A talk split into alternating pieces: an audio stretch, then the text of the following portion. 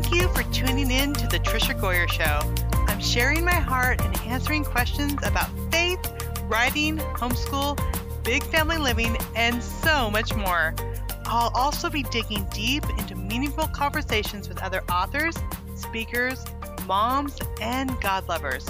I'm your host, Tricia Goyer, wife to John, mom of 10, author of over 80 books, speaker, homeschooler, avid reader, and mega nap taker. I'm so glad you're here. Well, hello, friends. Tricia Goyer here. I love books. I love fiction. I love talking about C.S. Lewis and fantasy and allegory and all the things. So, we are going to have a great conversation today. Uh, my guest is Sarah, Arthur. She has a great new book called Once a Queen. I am I am so excited about this topic. So, first of all, Sarah, welcome and tell us a little bit about yourself. Oh, thank you so much for having me on the show. I'm just delighted.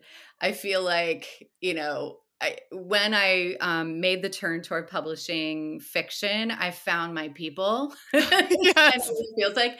Um, but fiction is really my first love. So um, I I have been, I'm just one of those nerdy English majors who somehow ended up in youth ministry because I really just love talking mm-hmm. about books and spiritual themes and stories with teens. It's like that marries all of my love languages together um, and have been working in youth ministry, both full time and volunteer, for a long, long time. I'm not going to say how long because that dates me. Um, um, currently, a middle school substitute teacher. Um, I have a 13 and 10 year old of my own.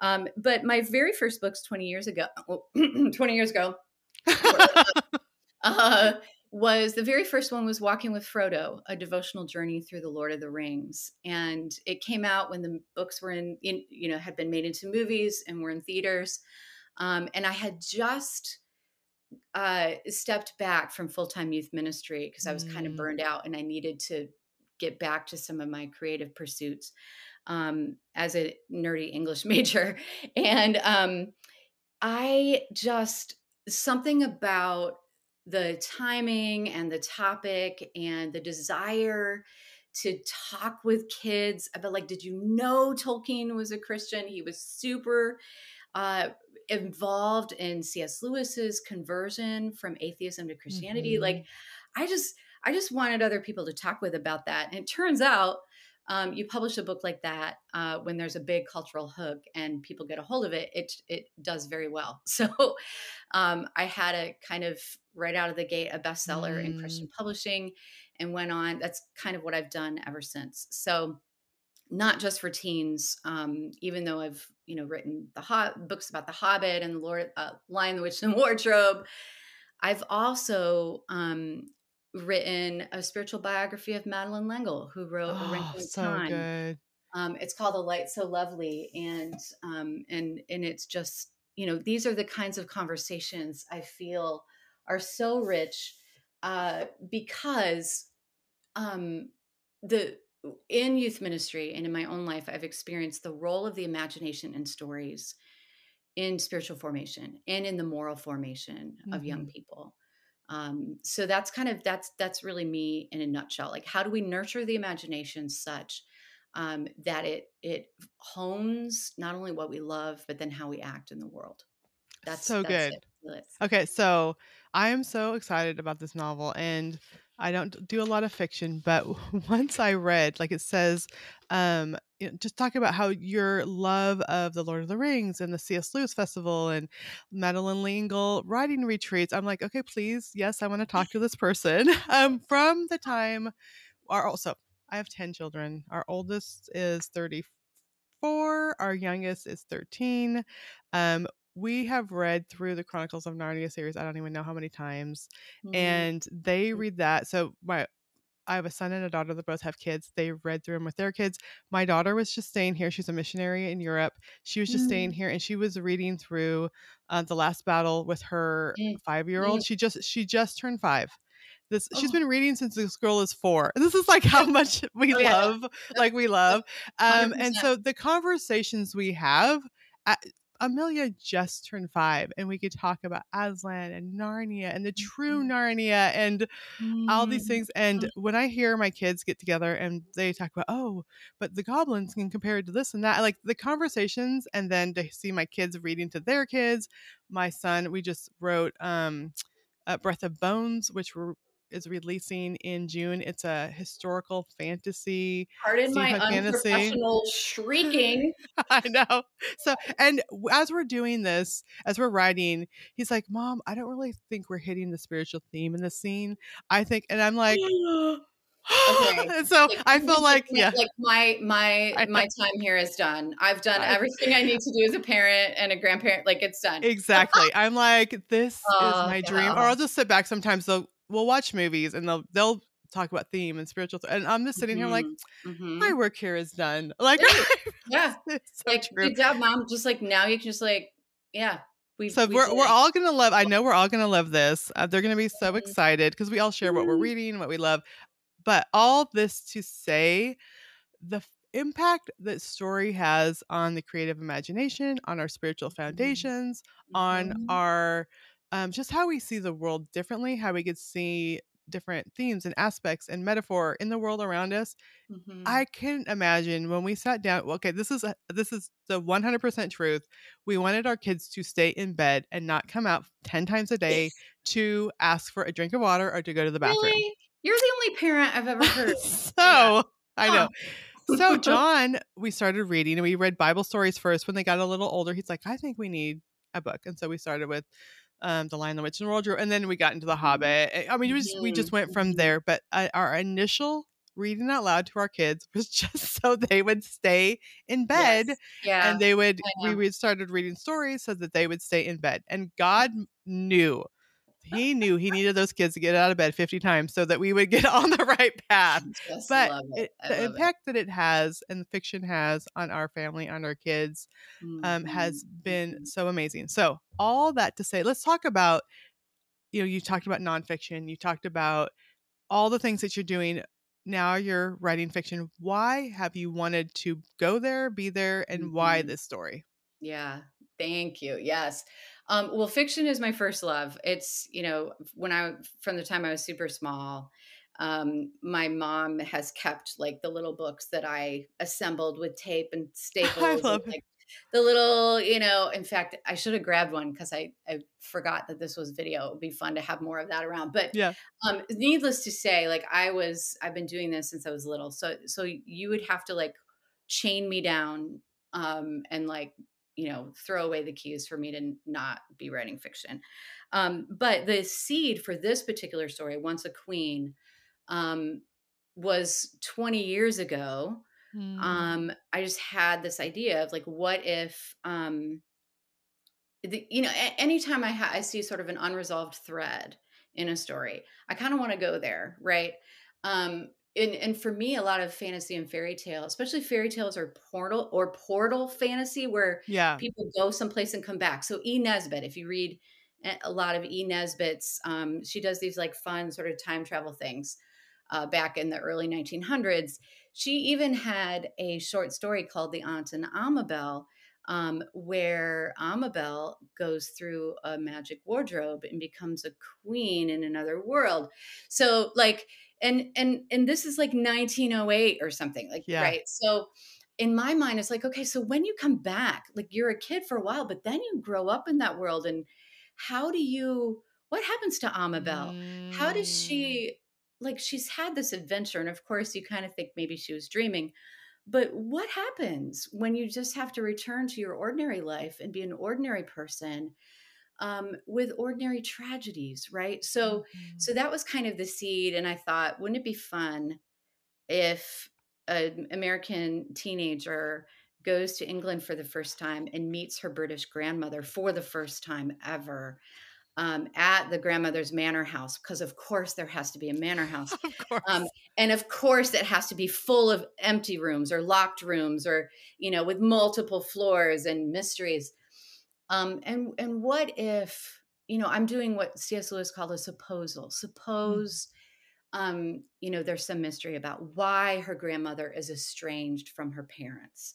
Suppose the grandmother's behavior is very very odd, especially at night. Um, when she seems to change, she's not so cold and distant. Um, she seems open to talking mm. about magic, which by day she is not. She's very, very aversive to that. What would happen? You know? Um, and that was the seed of it. And that's where it began. So my character is Eva, and um, this is the story of my heart. I've written, there's all kinds of other stories languishing elsewhere that may see the light of day someday. Um, but this is the story of my heart. Um, and it kicks off a series. So now I get to, you know, I, am I'm, I'm working on book two, Once a Castle, um, and it's just like I, I pinch myself because it's what I've been wanting to do for so so long, um, and here it is. It's just hard to believe it's here, January thirtieth you know? So just a couple days to wait so exciting okay. Well after 20 years i mean what's a few days right? Yeah so. exactly we, we can handle it we can handle it but oh, like you said like every every book needs a manor house like all the all the things um oh, my book you need, to, you, you need to arrive there at night um, I don't know. Have you ever read um, The Little White Horse by Elizabeth Goudge? No. Oh my gosh. You have to read The Little White Horse. This was a very influential on J.K. Rowling. She loves this book. Um, and I'm trying to remember the original pub date. I mean, she was writing in like the 30s, 40s, 50s in England. And those so. are the best. Like literally, those books that release around that time are 1946. Yes. Right. So, I mean, like who's writing stories in the middle of war? I mean, well, she and Lewis and yeah, Tolkien exactly. And, you know? and and they there's no mention so of war in that book. yeah. Oh, so good.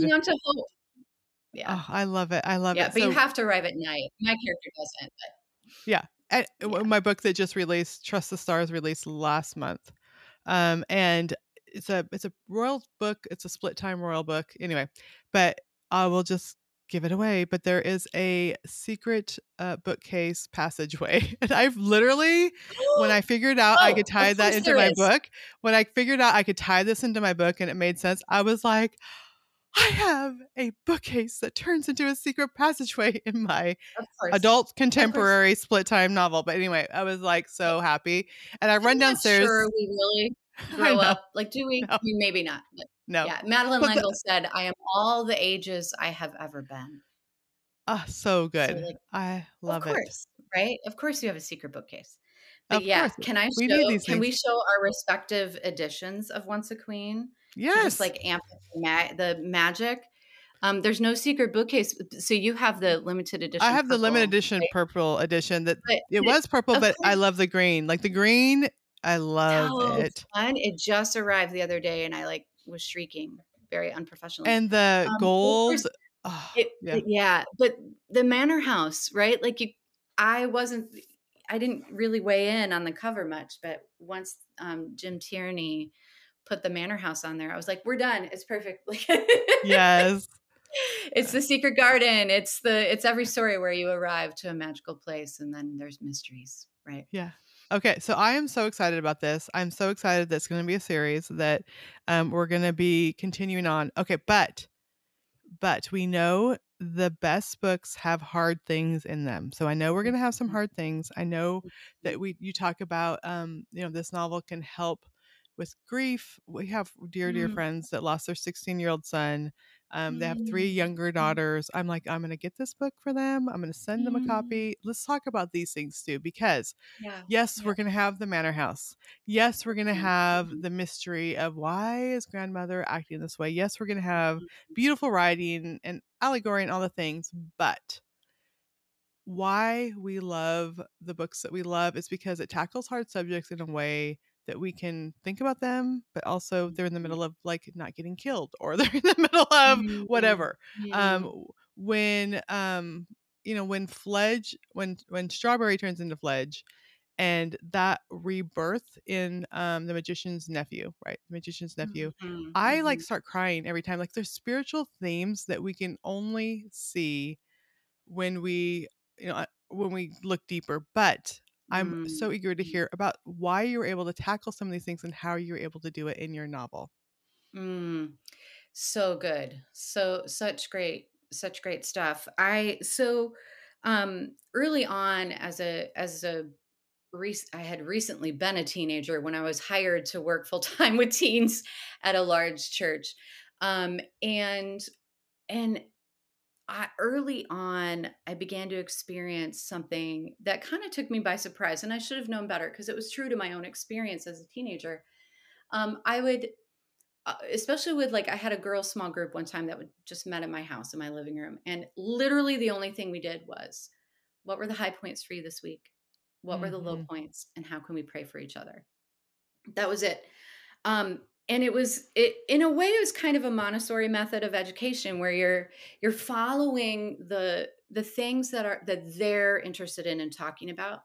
Um, and i was pulling you know my my knowledge of scripture and my knowledge of faith and, and responding in those ways without trying to be prescriptive like here's what mm-hmm, we're going to talk about mm-hmm. tonight right? Um, and so out of there so often they would say you know like my high point was i got accepted to the debate team um, my low point is my one friend's not talking to me. But then they would say, once we got a little deeper, you know, they, once they started to be vulnerable, they would say, but my real low point is that my mom and I had a big fight. Hmm. Or my real low point is that my parents are arguing again. Um, and so, so the surface level highs and lows, which we often are the presenting issues for the teens that we know, right? Um, th- those aren't just surface; those are real. But right. they're the highs and lows are amplified by by their sort of bewilderment with relationships with adults, mm-hmm. and so mm-hmm. the adults that they love. So, like, it, particularly if those adults are not being vulnerable mm. about their own struggles. And I don't mean like just like giving kids more emotional baggage than they can bear. I'm talking about like moms having a really hard time you've probably heard, you know, me arguing with grandma on the phone. And I can't tell you everything, but it is hard. And you probably can sense that it's hard. A lot of adults are not doing that, especially mm-hmm. with teens. So my my protagonist in this story is 14. Um, and when she's younger, of course, her mother tried to kind of shield her mm. from the mm. woundedness that the the mother was carrying from the mother's own relationship with the grandmother in the past right but that creates a habit of not talking about it at all and so once eva's 14 and might be able to bear a little more the mother isn't still isn't talking right, right? right. so now there's this like why are grown-ups being weird um, and I think, you know, kids ask that all the time ask that all the time um, because Eva is beginning to make the turn towards adulthood. And as are most of my teen readers, as are sometimes um, some of us, as we re- recall what it was like to be teens, we remember that feeling of like, is this what it is then? Like, as I become an adult, is this is this how we act? Is this what we're doing? Mm. Um, and so, especially if it's not being modeled at home, um, how to talk about f- what we're feeling and about the brokenness in relationships i th- that is where eva's at. And so for me um i really zone you know i really locked in on my teens as they were telling me about their real highs and their real lows. The culture around us tells us all the time what teens are supposed to be interested in right, right? but are we really listening to mm-hmm. what they're mm-hmm. saying. Mm-hmm. Um, a lot of young adult fiction is issues driven, and some issues are important, right? That that there are voices that need to be amplified that have not been amplified for hundreds of years that need to be amplified. Every child, no matter their ethnic and their back, their racial background, should see themselves in the pages of books. That's wonderful. A lot of kids are trying to figure out sexuality, right? However, our culture also sometimes really prescribes for them that they're supposed to be thinking about these things instead of really listening and saying, oh, they also care about family relationships. Mm-hmm. They also care about the generational wounds that they are now having to deal with. Um, and so I went there in Once a Queen. I didn't shy away from it. Oh, um, because that's the real experience on the ground mm-hmm. of real teenagers that we know and love. That's so good. And I think people, parents, aunts, grandma, I mean, we don't think that kids are listening. We don't mm. think that kids care. Um, mm. I, I've interviewed World War II veterans that are sitting there with family members, and they tell me stories because I'm an author and I'm writing yeah. Know, historical yeah. fiction, and they'll and their kids are like, "How come you never told this this before?" But they don't think they care. Um, yeah. They don't think they want to hear it, and then and maybe for a time they didn't. Um, one mm-hmm. of the best things was when I had young kids. So my oldest was probably 10. I started leading a teen mom support group. Mm-hmm, and mm-hmm. um, those teen girls did not seem like they were listening to me at all. I mean, working with oh, youth, yeah. you know, they're yeah. they didn't, and we this this is really aging me. This was in 2001. Uh, this is a while ago, so it wasn't like everyone had a cell phone that were there on all the time. It was just, but they were talking to each other. They were mm-hmm. like, they did have phone, like, but they it did seem like they are not paying attention to me at all. As I'm leading them and talking about God and talking about parenting, and I'm like, these people mm. are tuning me out. Yeah. Until months later, I hear them repeating what I had said. Oh yes. I oh, hear 100%. them doing yep. the things that I told them this would help you in your parenting. All of a sudden, they're doing the things I say. And I'm like, oh, wait, mm-hmm. they were listening. So mm-hmm. this has helped me as a mom mm-hmm. as my kids have gotten older. I'm like, I'm just going to keep talking because I know they act like they're not listening. Yeah. And I'll even, I speak at homeschool conferences to other homeschool parents. I'm like, do those devotions. Your kids might have their head down on the table or read scripture to them or right. pray over them. Like they may be like they're looking away, they're, they're heads down. They don't seem like they're paying attention. Yeah. When we adopted kids, um, mm-hmm. all of a sudden we we adopted preteens and teenagers, and they're like, mm-hmm. "Why do we have to sit yeah. here and listen?" I'm like, "You can put your head down." You don't have to listen yeah. to me, but I'm gonna read. You we're gonna read through the Psalms. You could do it. Yes. Yeah, you could. You could put your Legos together. You could, uh, but you were gonna sit here and yes. and sure enough, they're like, "Remember when you said and that was yes. the best lesson that I learned that even though they seem in, disinterested, that they seem like they don't care what we're saying, that they yeah. are listening and they do care. And now yeah. that they're adults, we'll have the conversations that we had when they were mm-hmm. younger. And we mm-hmm. we just talk, just talk. Um, don't just talk at them. You know, if they're willing mm-hmm. to engage, mm-hmm. engage with them. But those conversations really do matter. They do impact them. They are mm listening, even though it seems like they're not listening. Yeah. And yeah. I'm so excited that you are going there and that you're talking about the generational stuff um, mm-hmm. with mm-hmm. with the characters through the story. Um, oh, so mm-hmm. excited. Okay, so give us a premise of we've we've been talking all around it. So give us the pitch of what the book yeah. is about, yes. actually, as we've been talking about all yeah. these things. Yeah, no worries. Um, so Once a Queen is um, the basic premise is an American teenage girl goes to visit her British grandmother for the first time. Um, and like I said, there's a mystery as to why the estrangement between um, the mother and the grandmother. Um, so the mother is a single, an only child, and so is Eva, my main character.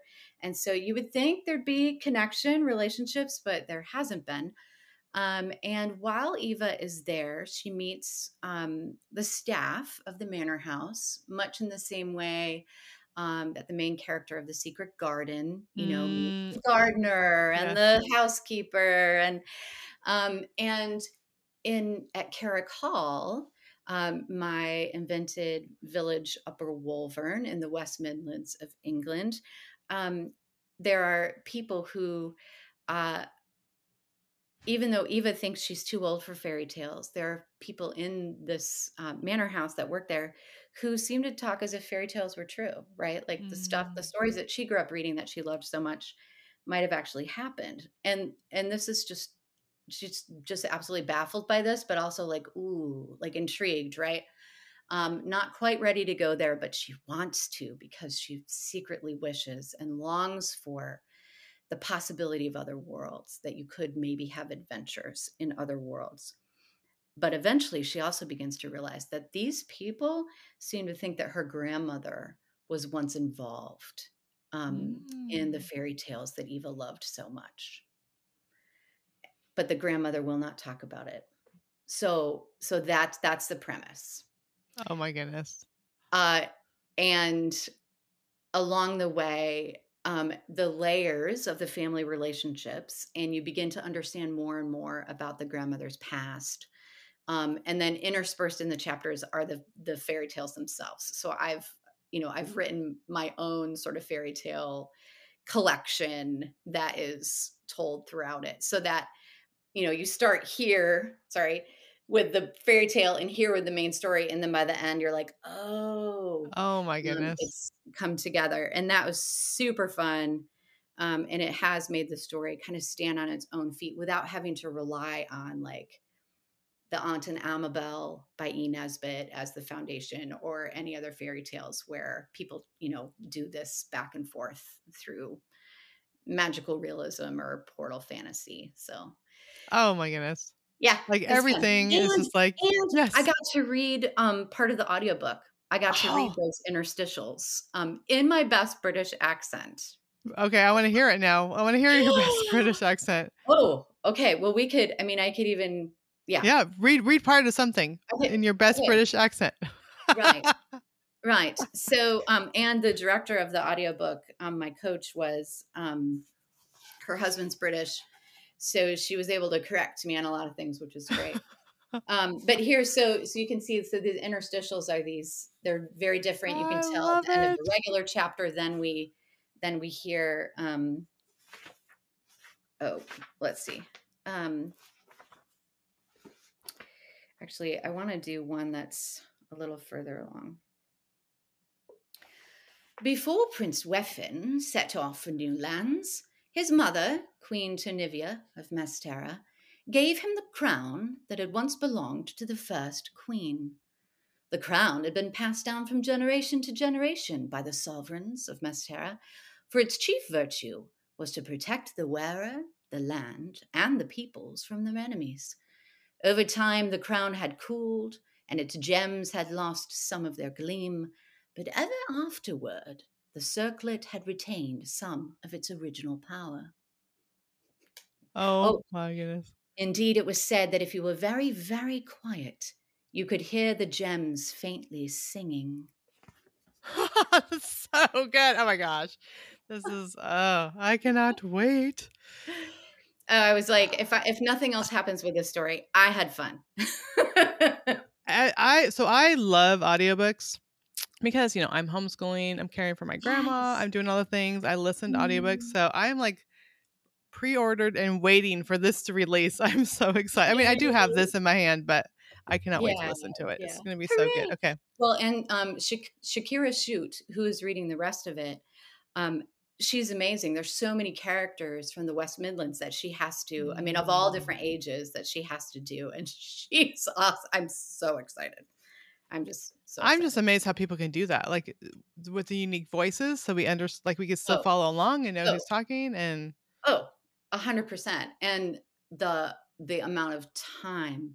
Um, I mean, I only read those interstitials between mm-hmm. the chapters and I was in the studio for six hours. Oh wow! And it was like, I need more tea. yeah.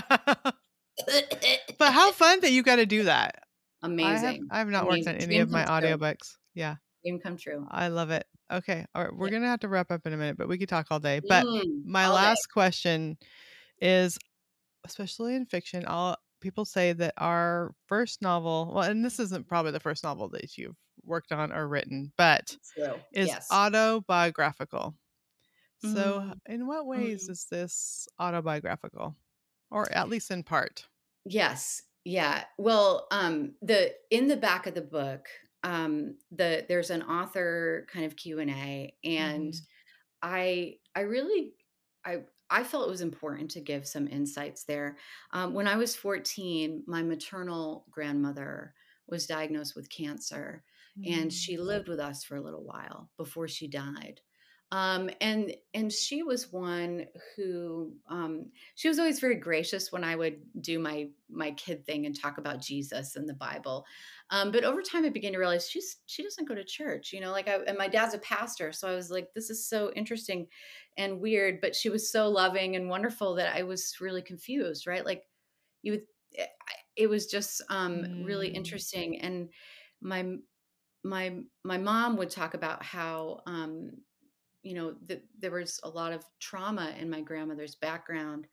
Um, she lost her father in the flu epidemic of 1918. okay. Um, she was the second oldest of five. Her mother remarried immediately, had four more children, got divorced from that guy, um, for reasons that probably contributed to my own grandmother's trauma and then um, you know remarried and like like lived to 102 and all of that but my grandmother always seemed like a kind of cold and distant and mm. broken mm. person in talking about any kind of family stuff or um, faith so um, my my by the end like you want her story to end up nice and tidy you know of course she you know made a turn at the end and and everything's happy but i i don't know right mm-hmm. um and how as a teenager i watched my mother navigate that i mean they had a warm and loving relationship nothing like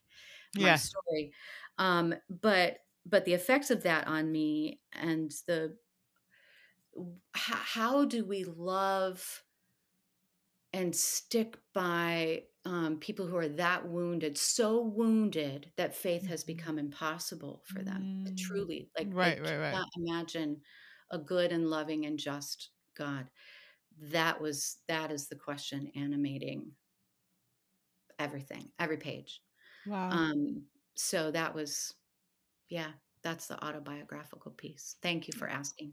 Yeah, and I think it's so important. I'm I do the daily Bible podcast also, and we're going through the book of mm. Job, which I'm like, mm. why Job? But then Love. when you understand that it's poetry Love. and allegory and metaphor and ampl- amplification, and then now I'm now I love it. But at first I'm like, oh, this mm. is so depressing.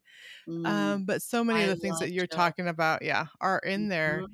And I think mm-hmm. the thing is that we're all going to suffer and we all have questions mm-hmm. and we're all going to be mad at God and God's big enough to handle it and he's to like say mm-hmm. he's to he's to say look at my servant Job. I mean, mm-hmm. God mm-hmm. God's the one that saw him as righteous and and still loved him all the way through and did put him in his place as we get near the end, but the mm-hmm. conversation's okay. It's yes. okay to have these conversations about the hard thing. It's okay to say, I'm really hurt right now. It's okay to say, mm-hmm. this was a hard life and I'm so sorry yeah. that you had to go through that. And yeah, it's okay yeah. to be okay in tragedy and be not okay in tragedy too at the it same time. Absolutely. I'm a breast cancer survivor. In fact, um, I finished the novel um, the same month as my diagnosis and my surgeries. Gave it wow. to my husband, had it printed and spiral bound, and gave it to my husband for our anniversary that same month. Like still with gauze on my chest, and I was like, "Here it is," um, because the you know I I needed that to be done right. Mm-hmm. Like I mm-hmm. just um, and things are good now as far as we know. I'm cancer free, but those are some of my sons, very young sons at the time, earliest memories um, and how do we as families have those conversations and walk alongside people who are suffering? How, like Job's friends, those first seven days at least, I know. They, do they sit in do we sit in silence mm-hmm. and allow it to be whatever it needs to be and recognize that God is there too? Um, and that's that's that's the story. Oh yeah. my goodness. Okay, so I'm so excited. Once a Queen, Sarah Arthur. Uh, go tell us about Arthur, Sarah Arthur. Sarah Arthur, the author. Arthur, the Arthur, the. I was, I was introduced on a radio station that way once. It's Sarah Arthur, the author. oh, I love it. Okay, tell us about though because it's releasing, but there's some things yes. happening before then yes. that's exciting. Yes. So tell us about that. Okay, really quickly, um, so we don't run out of time. First, my publisher is doing these fabulous pre-order perks um, if you order it from any retailer, you can go, if you go to saraharthur.com from there, um, click on the Once a Queen in the menu. It sends you to Penguin Random House, Waterbrooks, um, the imprint of Penguin Random House. It sends you to their page, and you can enter your retail like info of like buying the book, and you can do the first three chapters for download. But also, um, this is a journal we created that you can print. I love it. And it has creativity prompts in it and some of my original sketches um, that helped me like brainstorm the story. Um, so that, and then we blinged it out. My teen launch team and I like decorated the cover and had a lot so of fun. Cool. Um, but on launch date itself, January 30th at 7 p.m. Eastern, again, if you go to saraharthur.com under events, you can join the virtual launch party from the English Inn uh, in Eaton Rapids that has a big painting of a stag at the top, at the landing of the staircase. The white stag uh, that's in my story and others. Um, and you get a, an exclusive download of the book plate for that event oh, specifically. Oh, so fun. So, would love to have everyone there. I'll be doing book giveaways, maybe a British accent contest with my teens. Um, so, so, yeah, good. it's gonna be fun. 7 p.m. January 30th. It's a Tuesday night Eastern. And we'll make sure and put all that in the show notes and, Yay, of course, link to all the places where people can connect with you. But, Sarah, this has been delightful. I'm so thankful that we've had this time together. So lovely. So lovely. Let's do it again. All right. Sounds good. Thank you for tuning in to the Tricia Goyer Show. I hope you received help and inspiration. That's what I'm here for. Now, remember, if you would like to submit a question, email it to hello at triciagoyer.com, and I can't wait until we connect again.